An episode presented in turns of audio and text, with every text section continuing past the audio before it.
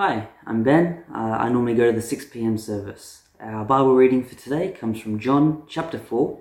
We'll be reading from verse 13 through to verse 26, which is a section from uh, when Jesus is talking to the woman of Samaria at the well. So, John chapter 4, beginning of verse 13. Jesus answered, Everyone who drinks this water will be thirsty again, but whoever drinks the water that I will give them will never thirst. Indeed, the water I give them will become in them a spring of water welling up to eternal life. The woman said to him, Sir, give me this water so I won't get thirsty and have to keep coming here to draw water. He told her, Go, call your husband and come back. I have no husband, she replied. Jesus said to her, You are right when you say you have no husband. In fact, you have had five husbands, and the man who you are now with is not your husband.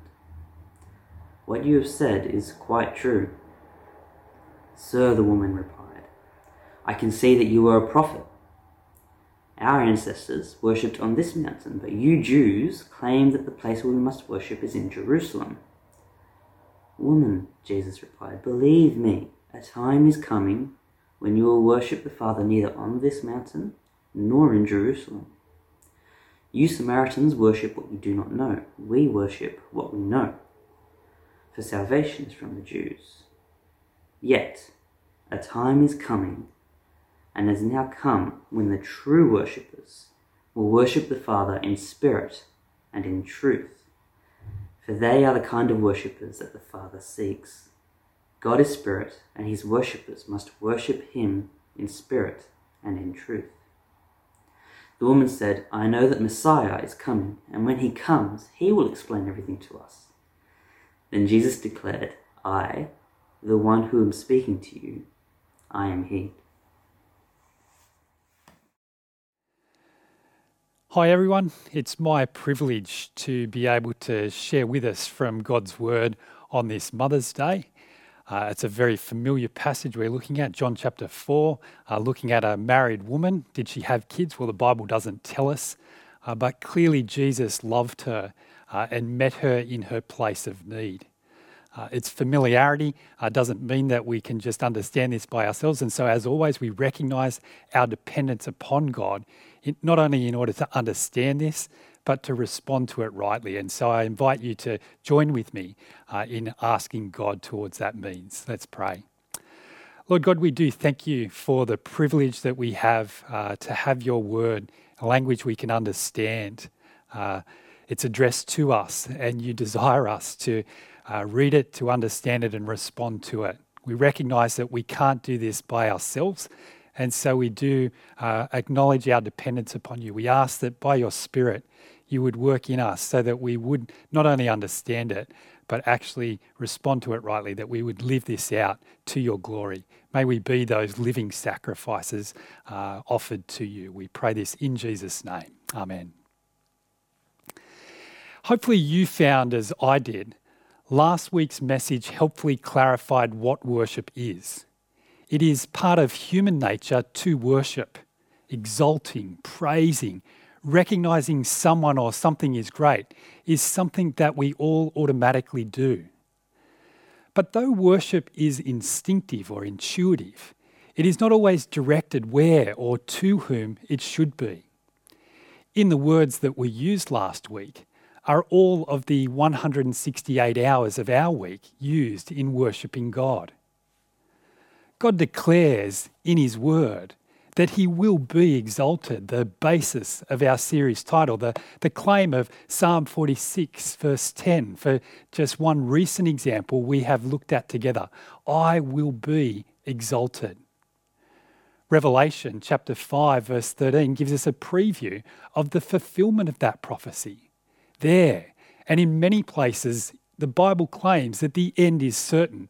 People from all nations will spend eternity worshipping God. But now, in that time between the prophecy and its fulfillment, do we get sidetracked or even defiantly choose to worship something or someone other than God? As we reflected on what worship is, we were reminded that it is not restricted to something that we do for an hour on a Sunday. It's not limited to one segment of what we do when we gather or a particular style of music. True worship is a whole of life response to God's mercy. And so, if worship is offered through every part of our lives, if it is taking place at all times, then a further implication is that worship is happening in every location at home, at work, on the roads, even as we sleep. But I think that goes against the assumption and experience of many. For many people, worship is associated with, even limited to, certain locations. We see it in how certain buildings are spoken of temples, mosques, synagogues, even churches are commonly called places of worship. Some Christians talk about going on a tour of the Holy Land or entering the sanctuary, distinct places where God is believed to be somehow specially present, where he can be worshipped. And this distinction does have a basis in the Bible. If we reflect on the Old Testament, there are altars built to God in certain places where he appears. On Mount Sinai, God himself tells Moses that the place on which he is standing is holy ground. God gave explicit instructions that restricted entrance to the holy place and, and placed even stricter limits on the Holy of Holies. Even Jesus' disciples, on visiting the temple, couldn't help but be impressed by the building. Now, you may or may not think in those terms, but perhaps you do have a special place that you like to go to pray, to sing, to meditate up on a mountain, down by the beach, looking up at the stars. It could be simply that a particular location reduces the distractions of everyday life, or perhaps what can be seen there in that place triggers reflection on how amazing God is. Whatever the reason, location has and often is linked to worship. And it seems that in our passage today, Jesus and the woman are discussing a where question Where can I worship? Where is the special place that I can go to get in touch with God? And we're going to use this as our initial question Where can we worship? This well known event we're going to consider takes place at the well, given centuries earlier by Jacob to Joseph, making it a historically significant place. But even more importantly, it was an ongoing symbol that right on this spot, in this location, God had provided for the needs of his people. Their conversation by the well begins with a simple request from Jesus to the woman Will you give me a drink? Surprised by Jesus' breaking of the societal norms of the time, the woman openly questions the appropriateness of Jesus' request. And Jesus uses her response to make a bold claim about himself. You should be asking me for water, and I'd give you better water than the water from this well. The unnamed Samaritan woman points out the practical problem that Jesus has nothing with which to draw water. But she also grasps Jesus' slightly more subtle hint. She questions the bold implication that, that Jesus could provide something better than their great ancestor Jacob had. Welcoming her question, Jesus confirms that yes, he can provide something better. Water from Jacob's well gave temporary relief from thirst. The living water that Jesus could provide would quench thirst permanently like the magic pudding's promise that you can have your cake and eat it, Jesus offers the seemingly impossible a spring of water welling up from within to eternal life. And the Samaritan woman jumps at his offer. Verse 15 The woman said to him, Sir, give me this water so that I won't get thirsty and have to keep coming here to draw water. And with that, Jesus springs his loving trap. Verse 16 Go, call your husband and come back. I, I, I have no husband, she replies. But what was she thinking in that moment, just before? And even as she responded to Jesus, what had started as an unexpected but relatively safe conversation about what this Jewish man needed has very quickly become intensely personal and focused instead on her need. Jesus affirms her answer, but then goes on to show that he has unhindered knowledge of her past. Now, whether or not that is something that would have caused her shame, what part, if any, she had played in the breakdown in relationships is not John's point, and it won't be ours either.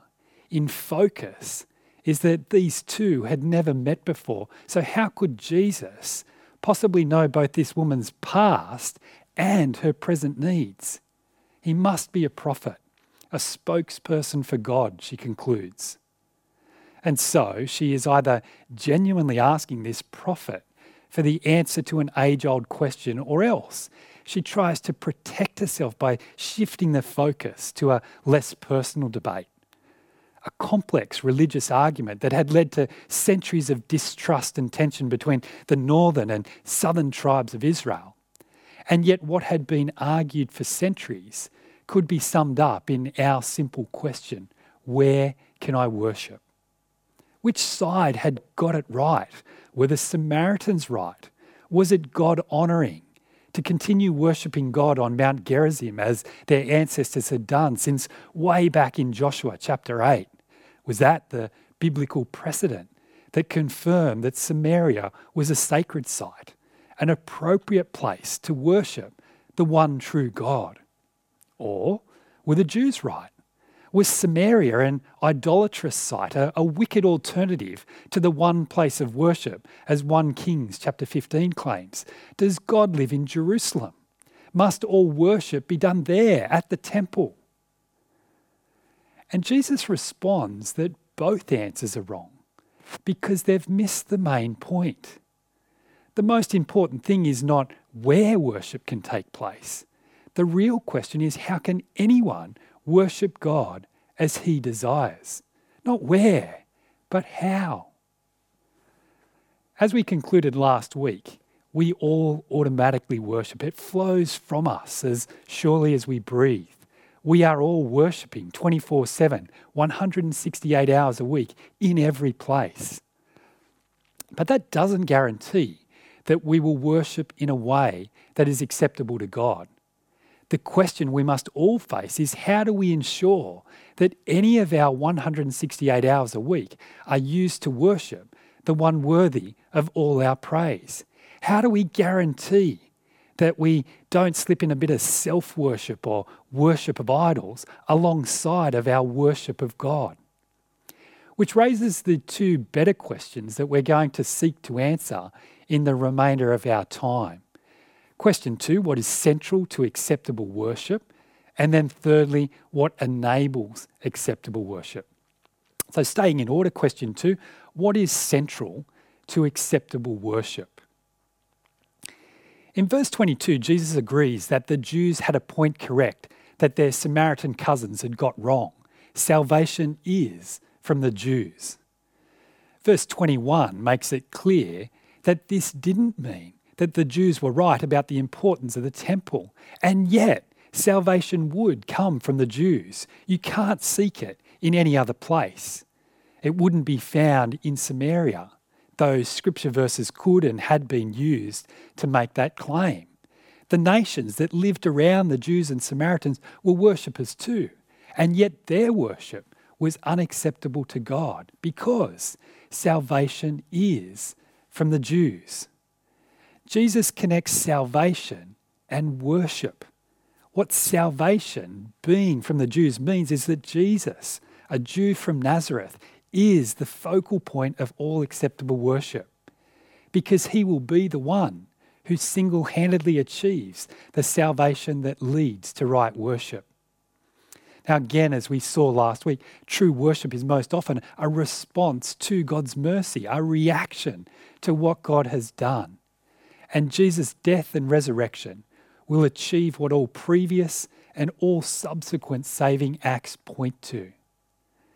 But such an exclusive claim ruffled nationalistic pride then. The claim continues to infuriate our society now. And yet, Jesus' claim, both here and repeated in multiple places, is that acceptable worship is offered through him alone. As Acts chapter 4, verse 12 puts it, salvation is found in no one else, for there is no other name under heaven given to men by which we must be saved. If our worship is not unashamedly Jesus centered, then alarm bells must be ringing. And so the religious sects that claim to have a better grasp of the truth and yet have a low view of Jesus are false. Any religion that considers Jesus to be just another prophet, anyone who says that Jesus was merely a good man, shows their terribly inadequate understanding of Jesus. Worship exalts Jesus or it is false worship. It will praise Jesus, lift him up, honor the salvation that he won, or it is an affront to God. And so the debate that God is like a mountain and there are many paths to the top contradicts Jesus' claim. Anyone who argues that it's only the sincerity of the worshippers that matters is mistaken.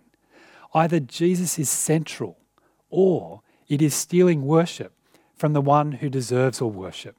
Acceptable worship, in the words of Romans 12, is true and proper because Jesus is given his rightful place.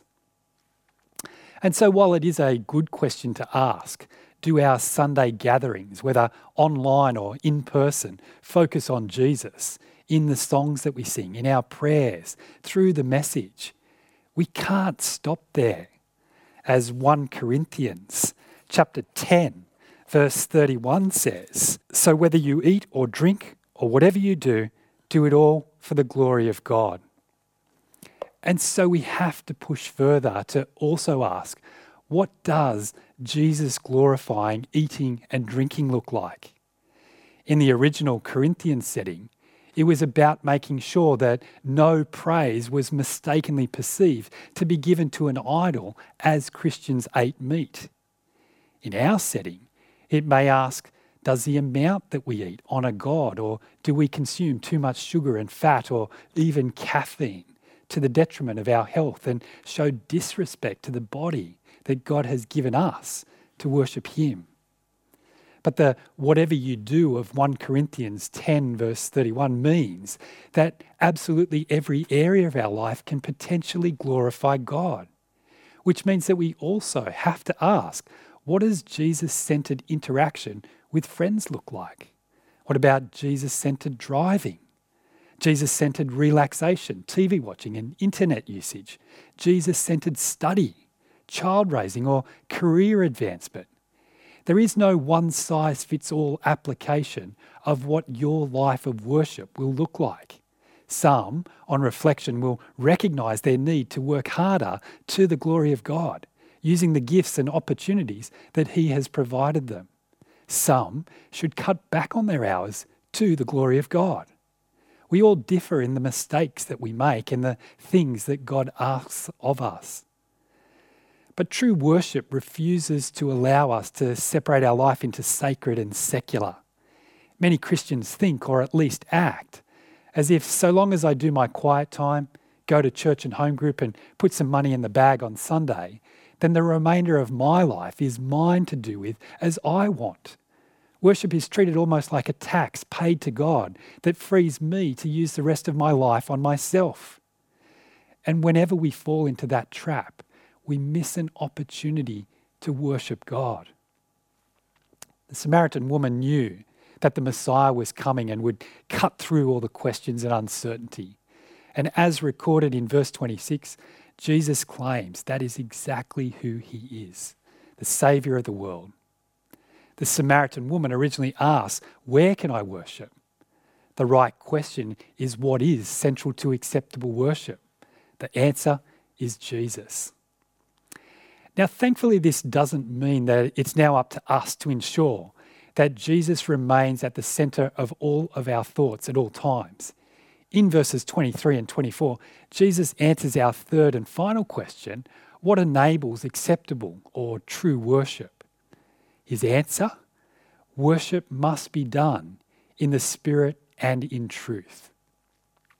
In the previous chapter, Jesus insisted that only those born again born of water and the Spirit, can enter the kingdom of God.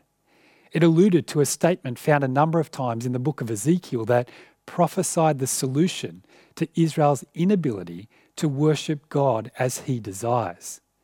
Israel at times had worshipped God as he had instructed them to, but inevitably their true worship became mixed together with half hearted and misdirected worship. Something would have to change if even God's people were to worship him exclusively.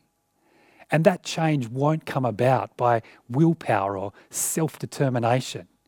Israel needed something from outside of themselves. In fact, they needed someone. Unlike in Old Testament times when God's Spirit was given to specific people at specific times, Ezekiel prophesied that a time was coming when all God's people would be permanently indwelt by the Spirit. This gift would enable something which had previously been impossible. God Himself would dwell in His people rather than just with His people. Rather than external rules to follow, now there would be an inner voice saying, Walk this way. An ever present guide indicating what is right to do, to think, to say. Not a compelling force that controls us like a puppeteer, but the still small voice that requires us to be still to listen, to respond, not to replace God's word, but to come alongside of each of us and enable us to live it out in our own unique situations. God in us makes possible what we could never do on our own true worship. In verse 23, Jesus says that the time prophesied by Ezekiel has now arrived. God has always desired worshippers like this, and now that Jesus has come, so now the Spirit is given too. God's Spirit living within us is true of everyone who belongs to Christ. The Spirit is not a gift just for some, the, the spiritual elite, those who have had a special experience. His indwelling is essential if any of us are to worship God as He requires. Romans chapter 8 verses 8 and 9 put it this way you, have, you however, are, not control, are controlled not by the sinful nature, but by the Spirit, if the Spirit of God lives in you. And if anyone does not have the Spirit of Christ, he does not belong to Christ. This means that if the Holy Spirit doesn't live within you, then you are not a Christian. And if you are not a Christian, then your worship is perpetually misdirected. Yes, you do worship, but it is always worship of the wrong thing.